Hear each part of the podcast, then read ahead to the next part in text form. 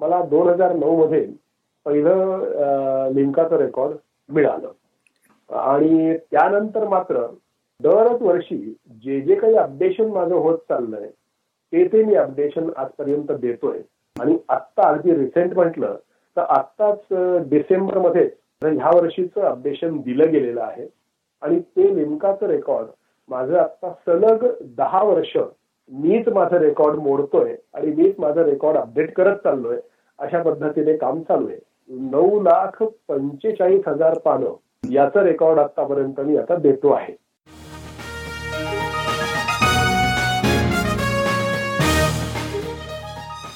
विश्वसंवाद या मराठी पॉडकास्टवर मी मंदार कुलकर्णी तुमचं स्वागत करतो.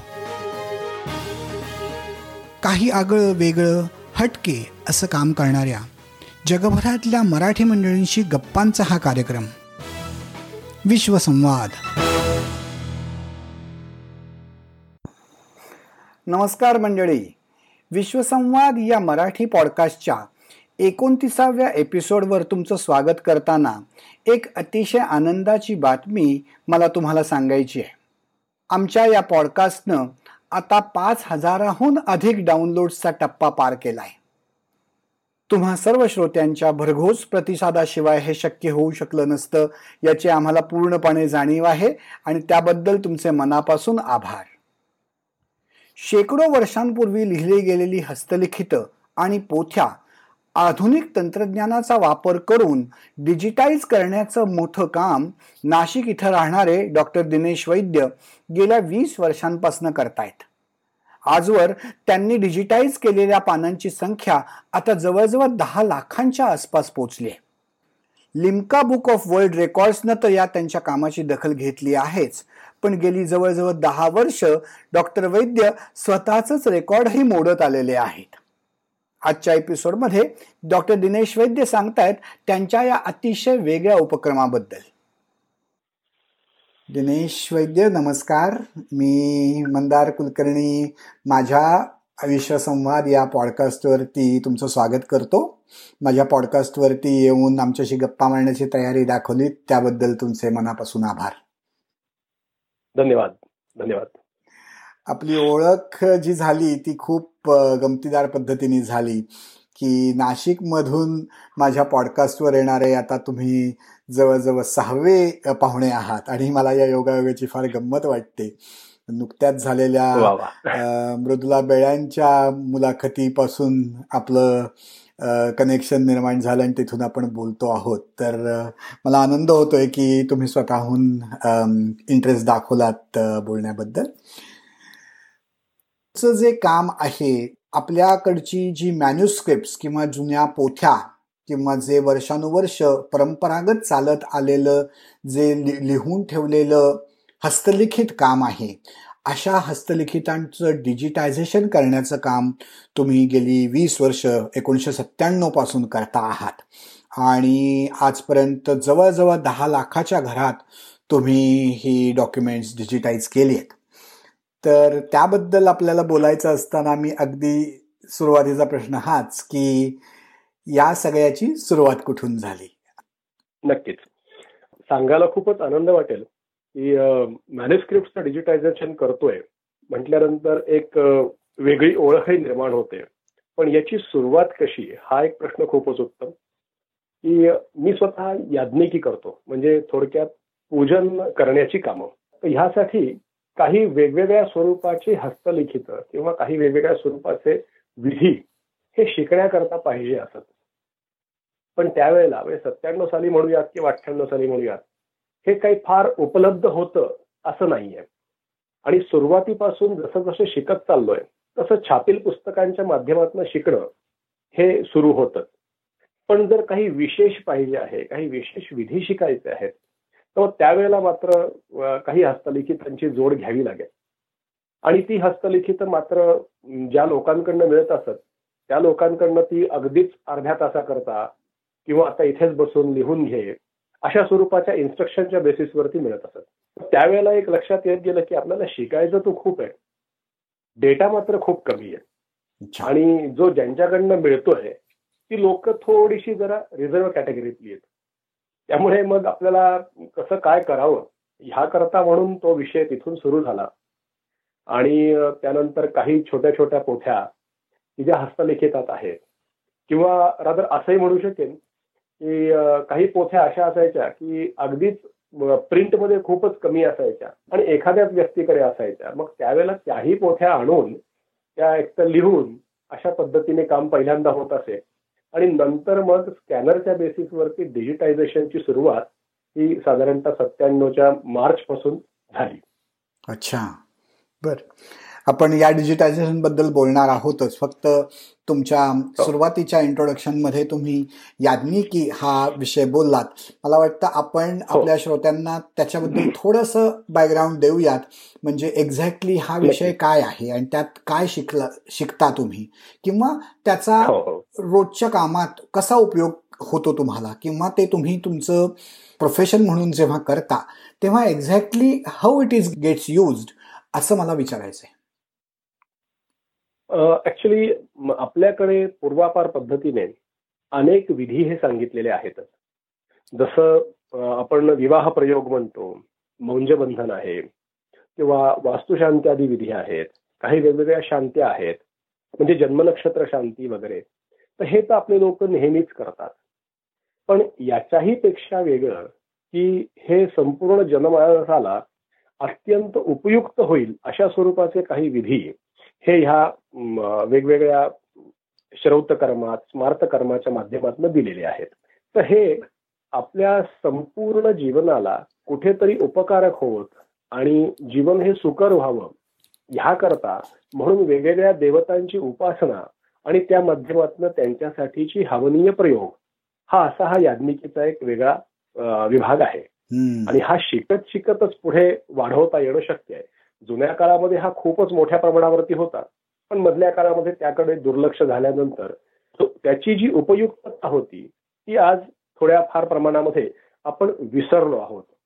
आणि तेच आपण परत उद्धृत करण्याच्या तयारीत लागलेलो आहोत. अच्छा. म्हणजे हे आपल्याकडे परंपरागत या ज्ञानशाखेचं शिक्षण लोक घेत होती पण त्याच्याकडे दुर्लक्ष झालं. आणि मग तुम्ही त्याच्याकडे कसे वळलात की हे शिकावं असं तुम्हाला का वाटलं? विशेष विषय म्हणजे मुळात शिक्षण खूप वेगळं आहे. म्हणजे जे अकॅडमिक आपण विषय म्हणतो तो खूप वेगळा आहे. पण इकडे यायचं म्हटल्यानंतर फारच वेगळ्या विषयात आलो. की अकॅडमिक शिक्षण बीकॉम आहे एमपीएम केलंय त्यानंतर सीएस आहे. सीएस इंटर झालंय आणि त्यानंतर एमसीएसडी एमसीएससी सारखे कम्प्युटरचे कोर्सेस करून एक सिस्टीम इंजिनियर म्हणून काम करत होतो. पण त्याच काळामध्ये त्याच्या आधीच्या काळापासून हे शिक्षण सुरू होतं. कारण का? तर घरातला हा एक विषय आहेच म्हणून. काही साधारणतः आम्ही जे आमचे जुने रेकॉर्ड्स काढले त्यानुसार साधारणतः अठरा पिढ्यांपर्यंत याज्ञिकीचा विषय आमच्याकडे सापडतो. तर त्यानुसार ओघानेच येऊयात असं म्हणू की ते जीन्स मध्येच आहे रक्तातच आहे म्हटल्यानंतर याकडे येणारच. आणि पुन्हा जसा जसा ह्या विषयाचा अभ्यास करत गेलो. किंवा महत्वाचं म्हणूयात की फार विशेष असे गुरु लाभलेत. त्यामुळे मला ह्या विषयाची जास्त गोडी लागली. आणि त्यातलं मुख्य गमक कळालं. आणि मग नंतर याच्याकडे पुढे याचा ओढा हा जास्त निर्माण झाला. अरे वा. हे अतिशय वेगळ्या प्रकारचं काम तुम्ही करताय असं म्हणायलाच पाहिजे. कारण मी हो. आतापर्यंत अशा अशा टाईपचा व्यवसाय करणार आणि त्याबद्दलचं इतकं शास्त्रशुद्ध पद्धतीने शिक्षण घेतलेलं हो. कोणालाच भेटलेलं नाहीये. त्यामुळे माझ्या पॉडकास्टवर तुम्ही आल्या आहात ही फारच आनंदाची गोष्ट आहे. तर आपण पुन्हा डिजिटायझेशनकडे वळूयात. तर मग ते शिकताना हव्या असणाऱ्या पोथ्या मिळवण्यासाठी म्हणून तुम्हाला डिजिटायझेशन करायला लागलं. बर. हो हो, हो. मग हे ह्या पोथ्या तुम्ही जेव्हा मिळवायचा प्रयत्न करत होतात त्या पोथ्यांचे सोर्स कुठे होते? म्हणजे तुम्ही नाशिकमध्ये आहात हे मला माहिती आहे. पण नाशिक मधूनच तुम्हाला या सगळ्या पोथ्या मिळायच्या का तुम्हाला बाकी कुठले किंवा भारतभरात फिरायला लागत होतं त्याच्यासाठी? ऍक्च्युली पोथ्यांचा जेव्हा डिजिटायझेशनचा विषय सुरू झाला त्यावेळेचा सोर्स तर फक्त नाशिकच होता.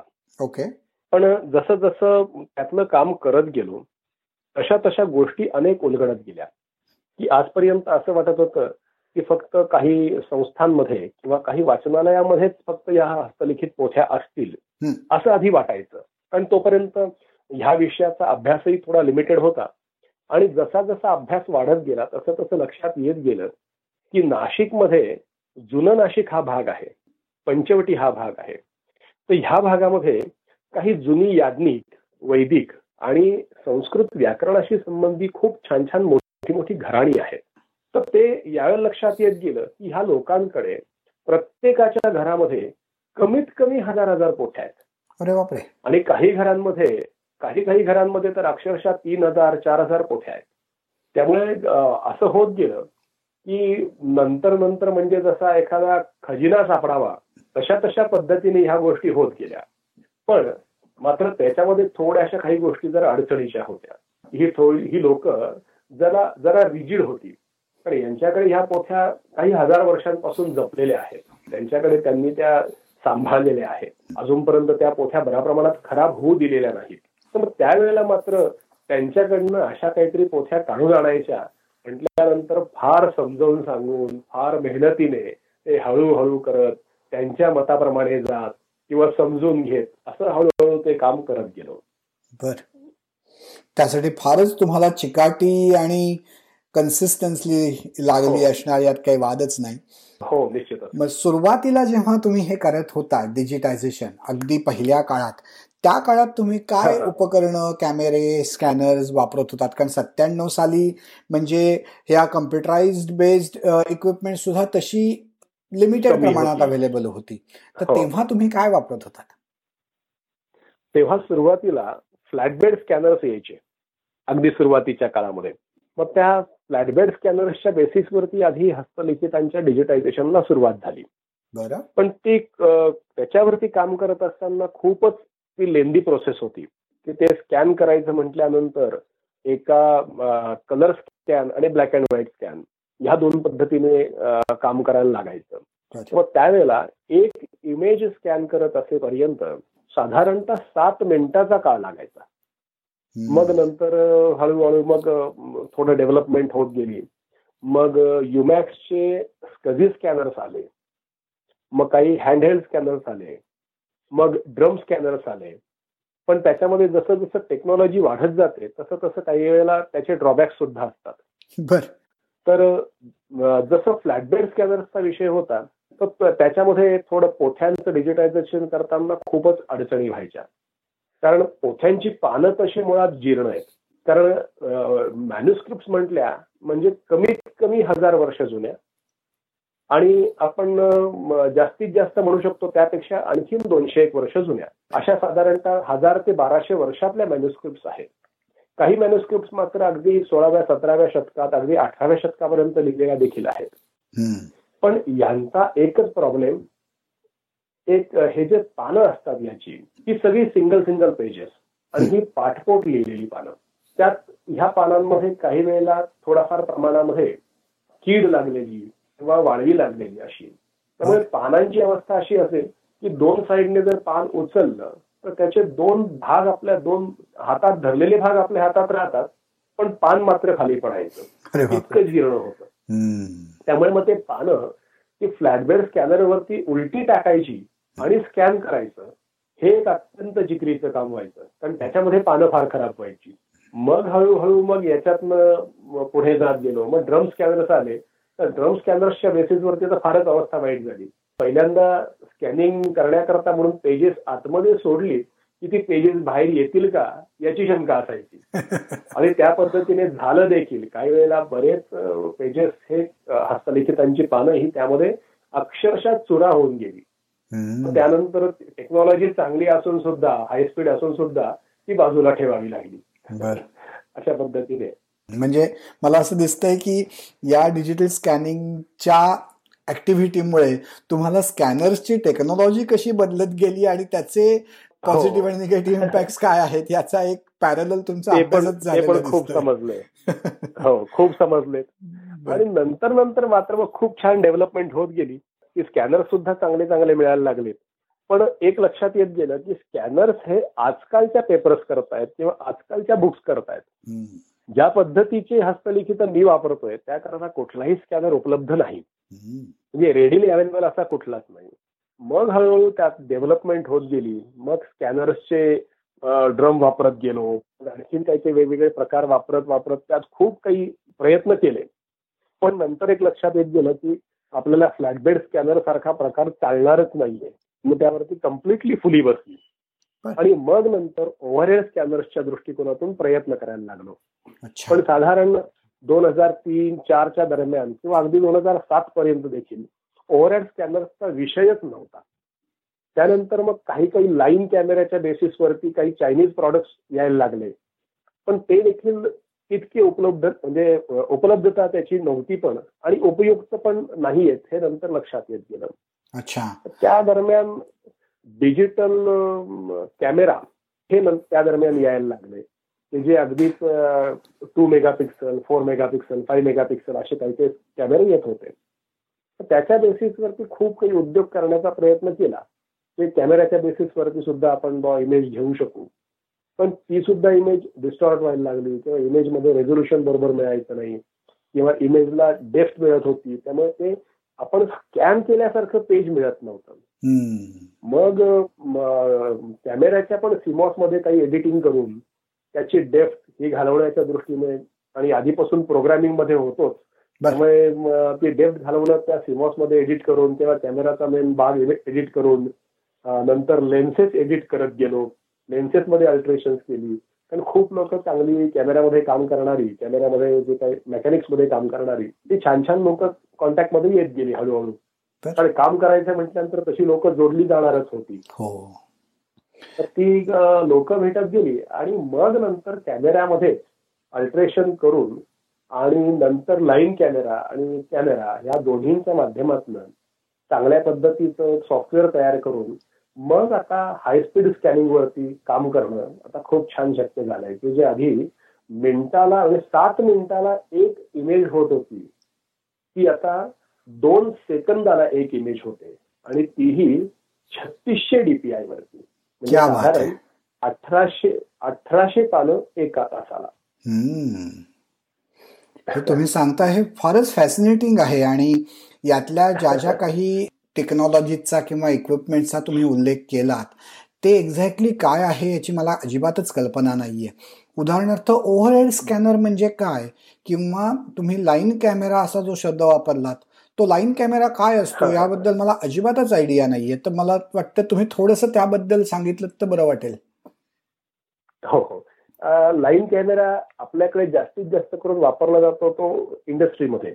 म्हणजे जेव्हा हाय स्पीड पॅकिंगचे जेव्हा कामं चालतात त्यावेळेला एक लाईन वरती हा एक कॅमेरा असतो वेगळ्या स्वरूपाचा. म्हणजे जी प्रोडक्शन लाईन असते त्यावरती एक हा कॅमेरा असतो की ज्याची रेंज ही साधारणत तीस फुटापासून तर अगदी एक इंचापर्यंत. एवढ्या याच्यामध्ये ते इमेज कॅप्चरिंग करू शकतं.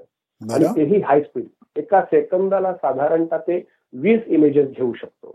असा तो लाईन कॅमेरा आणि एवढ्या स्पीडमध्ये काम करत असताना देखील त्या कॅमेऱ्याची किंवा त्या लेन्सची अॅक्युरेसी एवढी चांगली असते की ते एका सेकंदाला साधारणतः बाराशे डीपीआयची इमेज अत्यंत उत्तम क्वालिटीची घेऊ शकतं. ज्याच्यात लाईन मध्ये एखादं प्रॉडक्ट जर काही खराब निघालं तर ते प्रॉडक्ट लगेच बाजूला त्या लाईन मधनं करता यायला हवं. ह्याकरता हा कॅमेरा ऍक्च्युली वापरला जातो. पण त्या कॅमेऱ्याचा उपयोग मी अशा पद्धतीने इकडे केला. आणि ओव्हरहेड स्कॅनर हा एक विषय असा की जसं आपण पुस्तक वाचायला घेतल्यावरती आपण जर डेस्क वरती ठेवलं तर आपण कसं वरतून वाचू ना? म्हणजे आपण आपले डोळे त्या कॅमेऱ्या म्हणजे त्या पुस्तकाच्या वरच्या बाजूला असतात. नाईन्टी डिग्री अँगलमध्ये अथवा आपण एटी डिग्री अँगलमध्ये आपण ते पुस्तक वाचायला घेतो. तर त्या पद्धतीने कॅमेराचा स्कॅनर किंवा कॅमेराचं स्टँड हे त्या पोथीच्या वरच्या बाजूला येईल. अशा पद्धतीने मी ते त्याचं स्टँड पण डिझाईन केले. ऍक्च्युली त्या स्टँड्सवरती आणि ह्या एकूण प्रोसेसवरतीच आता पेटर्नच्या दृष्टीने पेपर वर्किंग तयारी सुरू आहे. त्यातलं इनोव्हेशन लिहिणं चालू आहे. आणि बरंच काही काही गोष्टी त्यावरती काम करतो आहे. क्या बात आहे अरे वा. हे म्हणजे ज्या विषयासाठी तुम्ही ते करायला लागलात आणि त्या विषयावर काम करताना याज्ञिकी सारख्या विषयावरचं शिक्षण घेत असताना तुम्ही टेक्नॉलॉजीतलं आत्ताचं कटिंग एज किंवा ब्लिडिंग एज म्हणता येईल तिथपर्यंत जाऊन आणि शिवाय हो. त्यात पेटंट मिळवण्या इतक्या लेवलला पोहोचलायत ही इतकी काहीतरी हो. कधीही न ऐकलेली गोष्ट आहे की आपण हे बोलतोय आणि तुम्ही हे सगळं आमच्याशी शेअर करताय हे मला वाटतं हा खूपच मोठा योगायोगाचा आणि आनंदाचा भाग आहे. आपण मगाशी जे बोललो होतो सुरुवातीच्या काळात की हे सगळं काम तुम्ही साधारणपणे एकोणीसशे सत्त्याण्णवपासून सुरू केलं आणि मग हो. पुढे तुम्ही त्याचं कामाची ती व्याप्ती इतकी वाढत गेली की लिम्का बुक ऑफ वर्ल्ड रेकॉर्ड्सनी तुमच्या कामाची दखल घेतली. आणि तेव्हापासूनच ते आता चालूच आहे सध्या. तर त्याबद्दल हो. थोडं सांगा की त्याची सुरुवात कशी झाली आणि मग ते आता कुठपर्यंत पोहोचलंय तसं म्हटलं तर साधारणतः दोन हजार नऊ सालापासून इथे एक लिमकाचे म्हणजे Coca Cola products India limited याचे एक हेड इथे नाशिकमध्ये आले होते. ते नेमके एका कार्यक्रमाकरता म्हणून आपल्या इथे गोदावरीच्या किनाऱ्यावरती म्हणजे गंगेवरती रामकुंडावरती कार्यक्रमाकरता आले. तो कार्यक्रम त्यांचा ज्यावेळेला झाला त्यावेळेला तिथल्याच एका जुन्या जाणत्या व्यक्तीने माझ्याबद्दलची एक माहिती त्यांना दिली. बर. तर त्यांना माहिती दिल्यानंतर त्यांनी सहज म्हणून विचारलं मी तिथेच कपालेश्वर मंदिर जे त्या इथे पंचवटीच्या इथे आहे तिथेच होतो. मग मला बोलवण्यात आलं विचारलं. त्यावेळेला मी ही सगळी माहिती दिली. तोपर्यंत साधारणतः ह्या जवळपास दहा वर्षामध्ये एक लाख साठ हजार पानं फक्त झालेली होती. तर त्या काळामध्ये ती पानं डिजिटल झाली आहेत ती कशी झाली? ह्या संदर्भात त्या व्यक्तीने विचारलं. ते सगळे डिटेल्स झाल्यानंतर त्यांनी मला प्रतिप्रश्न असा केला की मग हे तुम्ही रेकॉर्ड म्हणून का मेंटेन करत नाही. मग पहिली गोष्ट म्हणजे रेकॉर्ड म्हणून मेंटेन करणं म्हटलं रेकॉर्ड म्हणून तो मेंटेन करतोच आहे. नाही म्हणे तसं रेकॉर्ड नाही. हे तुम्ही एक पर्सनल रेकॉर्ड काहीतरी केलंय ह्या दृष्टिकोनातून का हे काम करत म्हणे? हो अच्छा. त्यावेळेला तो विषय समजला. कारण रेकॉर्ड म्हटल्यानंतर आपण काय विचार करतो ते डिजिटल झालंय ऍक्च्युली रेकॉर्ड आहेत. नाही का? पण त्यांचं म्हटल्यानंतर ते डिजिटलायझेशन केलं आहे. मग याचं तुम्ही एक पर्सनल रेकॉर्ड म्हणून लिंकाच्या याच्यामध्ये द्या. हे त्यांनी मला त्यावेळेला सांगितलं. मग ती. प्रोसेस काय आहे ती समजावून सांगितली. तर. त्या प्रोसेसनुसार काम केल्यानंतर मला दोन हजार नऊ मध्ये पहिलं लिंकाचं रेकॉर्ड मिळालं. अच्छा. आणि त्यानंतर मात्र दरच वर्षी जे जे काही अपडेशन माझं होत चाललंय ते ते मी अपडेशन आजपर्यंत देतोय. आणि आत्ता अगदी रिसेंट म्हटलं तर आत्ताच डिसेंबरमध्ये ह्या वर्षीचं अपडेशन दिलं गेलेलं आहे. आणि ते लिमकाचं रेकॉर्ड माझं आत्ता सलग दहा वर्ष मीच माझं रेकॉर्ड मोडतोय आणि मीच माझं रेकॉर्ड अपडेट करत चाललोय अशा पद्धतीने काम चालू आहे. साधारणतः नऊ नऊ लाख पंचेचाळीस हजार पानं. याचं रेकॉर्ड आतापर्यंत मी आता देतो आहे बर बापरे हा तुमच्या कामाचा जो आवाका आहे तो खरंच म्हणजे आश्चर्यचकित करून टाकणारा आहे आणि स्वतःच रेकॉर्ड स्वतःच दरवर्षी मोडत राहणं हे इटसेल्फ हो. मे बी अ रेकॉर्ड आणि ती दहा वर्ष कन्सिस्टंटली बाकी कुठल्या हो. क्षेत्रात असं झालंय का? एक हा, एक चांगला याचा आस्पेक्ट असा आहे. की हे रेकॉर्ड झाले आणि हे कुठेतरी पेपरला आले पब्लिश झाले कुठल्या तरी मॅगझिनला आलं किंवा मग टीव्हीवरती बातमी आली. याचा एक फायदा असा झाला की ते रेकॉर्ड करण्याने मला खूप काही मिळणार होतं असं काही नाहीये. पण हे कळल्यामुळे ज्यांच्याकडे पोथ्या आहेत ती लोक मात्र माझ्या दृष्टीने फॉर झाली आणि ती लोक मला पोथ्या द्यायला लागली. हा माझा त्या रेकॉर्डचा सगळ्यात मोठा फायदा. बर. अच्छा अच्छा. आपण ह्या ज्या सगळ्या एवढ्या हायटेक टेक्नॉलॉजी बद्दल बोलतो आहोत त्यातून माझ्या मनात. येणारा प्रश्न असा आहे की आता एवढी सगळी जवळजवळ दहा लाखाच्या जवळपास डॉक्युमेंट्स तुम्ही स्कॅन केलीत आणि इतक्या हाय रेझोल्युशनला ती केली असल्यामुळे त्या प्रत्येक इमेजला लागणारा लागणारी जागा डेटा ठेवा स्टोरेजसाठी ती प्रचंड असणार आणि या सगळ्याची हो हो मॅनेजमेंट सुद्धा की इतकी डॉक्युमेंट्स कशी स्टोअर करायची त्यांचा बॅकअप कधी ती पूर्ण पुन्हा लागली तर ती रिट्रीव्ह करायला असली पाहिजे. तर हा एक मासिव्ह डेटाबेस जो तुमच्याकडे तयार झाला आहे तो डेटाबेस टेक्नॉलॉजीच्या कशा कुठल्या टेक्नॉलॉजीच्या साह्याने तुम्ही मॅनेज करता? हाचा अगदी प्रश्न मला हा नक्कीच विचारला पाहिजे. कारण without technology usage you definitely cannot handle such a massive work बरोबर आहे. याच्यात सुरुवातीच्या काळामध्ये मात्र अगदीच आपले जे डेस्कटॉप असायचे त्या डेस्कटॉप वरतीच त्याच्या हार्ड डिस्क वरतीच हा डेटा पहिल्यांदा यायचा. किंवा त्याच्यावरतीच स्टोअर केला जायचा. तसं म्हटलं तर डेटा खूप मोठ्या प्रमाणावरती स्टोअर करावं लागेल. अशी परिस्थिती खरी निर्माण झाली ती दोन हजार नऊ पासून दोन हजार नऊ दहा पासून की जिथे माझा इमेजचा डेटा साधारणतः दीड लाख पानांच्या वरती ज्यावेळेला गेला. तिथून मग मात्र त्याच काळाच्या आसपास आपल्याकडे डीव्हीडीज होत्या. फोर पॉईंट सेव्हन जीबी त्यानंतर काही वेगवेगळ्या हार्ड डिस्क त्या वेळापर्यंत येत होत्या बाजारामध्ये. पण हार्ड डिस्क वेगळी काहीतरी कुठेतरी टाकणं हा एक थोडा रिस्की पार्ट वाटायचा. की ती हार्ड डिस्क परत जर डेड झाली तर करायचं का? एवढा डेटा कसा काय करायचा? मग त्यावेळेपासून तो डेटा रॉ फॉर्मॅटमध्ये म्हणजे जी एक इमेज कॅप्चर केली गेली ती इमेज ऍज इट इज तशी तशी सेव्ह करणं हा एक मेटा डेटा व्हायचा. मग त्याच्यावरती प्रोसेस करायला लागलो तोपर्यंत मग जेपीजी हा जो काही इमेज फॉर्मॅट आहे त्या जेपीजी मध्ये साधारणतः चार एक फॉर्मॅट आहेत. Layer one layer two layer three आणि लेअर फोर मग त्या त्या पद्धतीमध्ये तो डेटा प्रोसेस करून मग क्रॉपिंग करून त्यानंतर इमेजमध्ये बऱ्याच प्रमाणात प्रोसेसिंग करून तो डेटा सेव्ह करण्याच्या दृष्टीने तयारी सुरू झाली. तर त्यानंतर दोन टीव्ही सारख्या एक टीव्ही सारख्या हार्ड डिस्क एक्सटर्नल यायला लागल्या. मग हा डेटा डीव्हीडी वरती as well as hard disk वरती तो स्टोअर व्हायला लागला. आणि नंतर नंतर मात्र त्या डेटाचा तोही भाग लक्षात यायला लागलं की हे सुद्धा आता मॅनेज करण्याच्या पलीकडे जायला लागलंय. कारण हे जर कुठेही प्रॉब्लेम आला तर डेटामधली एक जरी लिंक गेली तरी लिंक एक जरी गेली तरी ती पोथी पूर्ण आपल्याला वाचता येणार नाही किंवा समजणार नाहीये. हो. मग त्याकरता म्हणून मग आयबीएम सारखे सर्व्हर आणि त्या माध्यमातून मग अभ्यास सुरू झाला. मग तो अभ्यास करत करत मग सर्व्हरवरती डेटा आणि अशा पद्धतीने मग हे डेटा मॅनेजमेंटचं काम सुरू झालं. मग डेटा मॅनेजमेंटमध्ये खूप लोकांनी मला खूप छान मदत केली. जे कम्प्युटर फील्डमध्ये चांगल्या याच्यात काम करत आहेत अशा लोकांनी पण अगदी स्वयंस्फूर्तीने मदत केली की तुम्ही हे करा मग तुम्ही ह्या पद्धतीने करा. मग डेटाबेस असा तयार करा.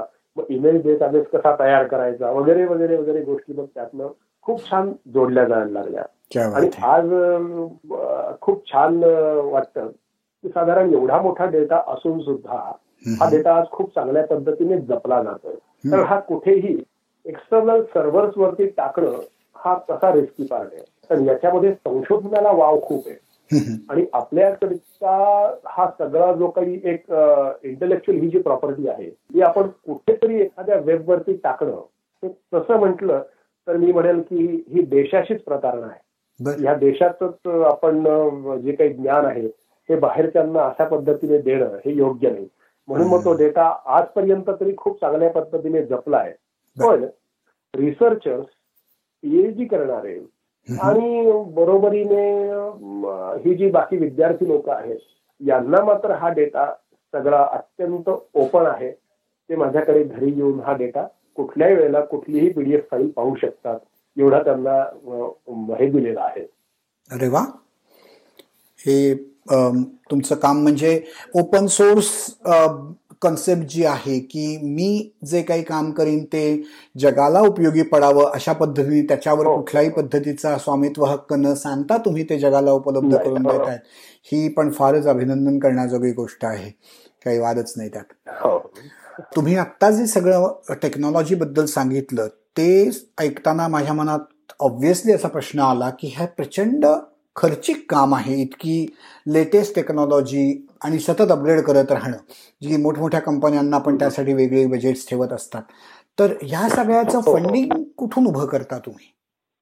ऍक्च्युली फंडिंग तसं म्हटलं तर कोणाचकडनं घेत नाही. बर.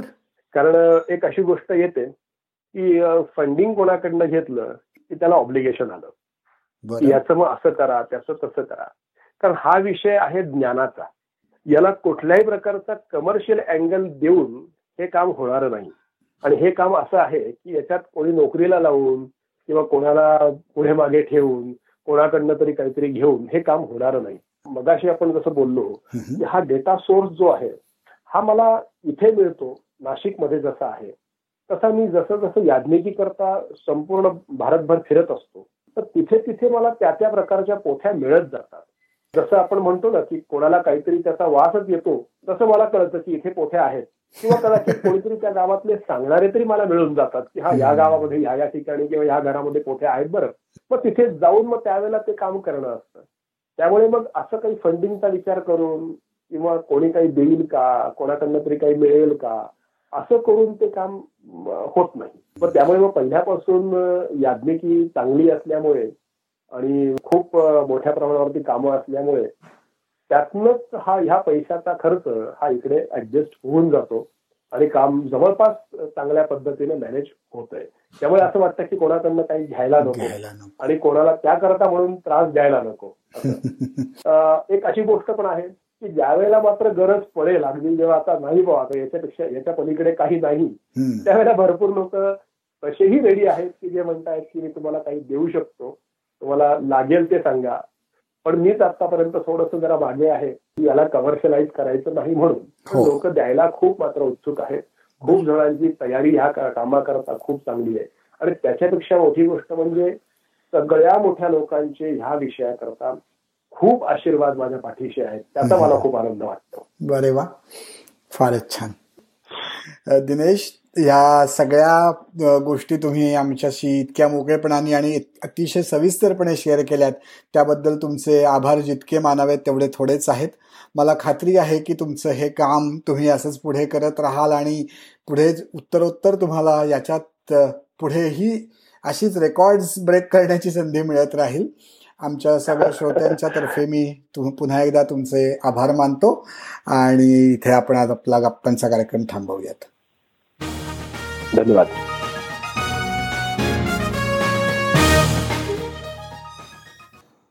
तर मंडळी डॉक्टर दिनेश वैद्य यांच्या या उपक्रमाबद्दलची माहिती तुम्हाला नक्कीच आवडली असेल. डॉक्टर दिनेश वैद्य यांच्यासारखंच आगळंवेगळं काम करणाऱ्या अनेक मराठी मंडळींची भेट आम्ही आपल्याला या पॉडकास्टवर घडवत असतो. तेव्हा जरूर ऐका आणि ऐकवत रहा. विश्वसंवाद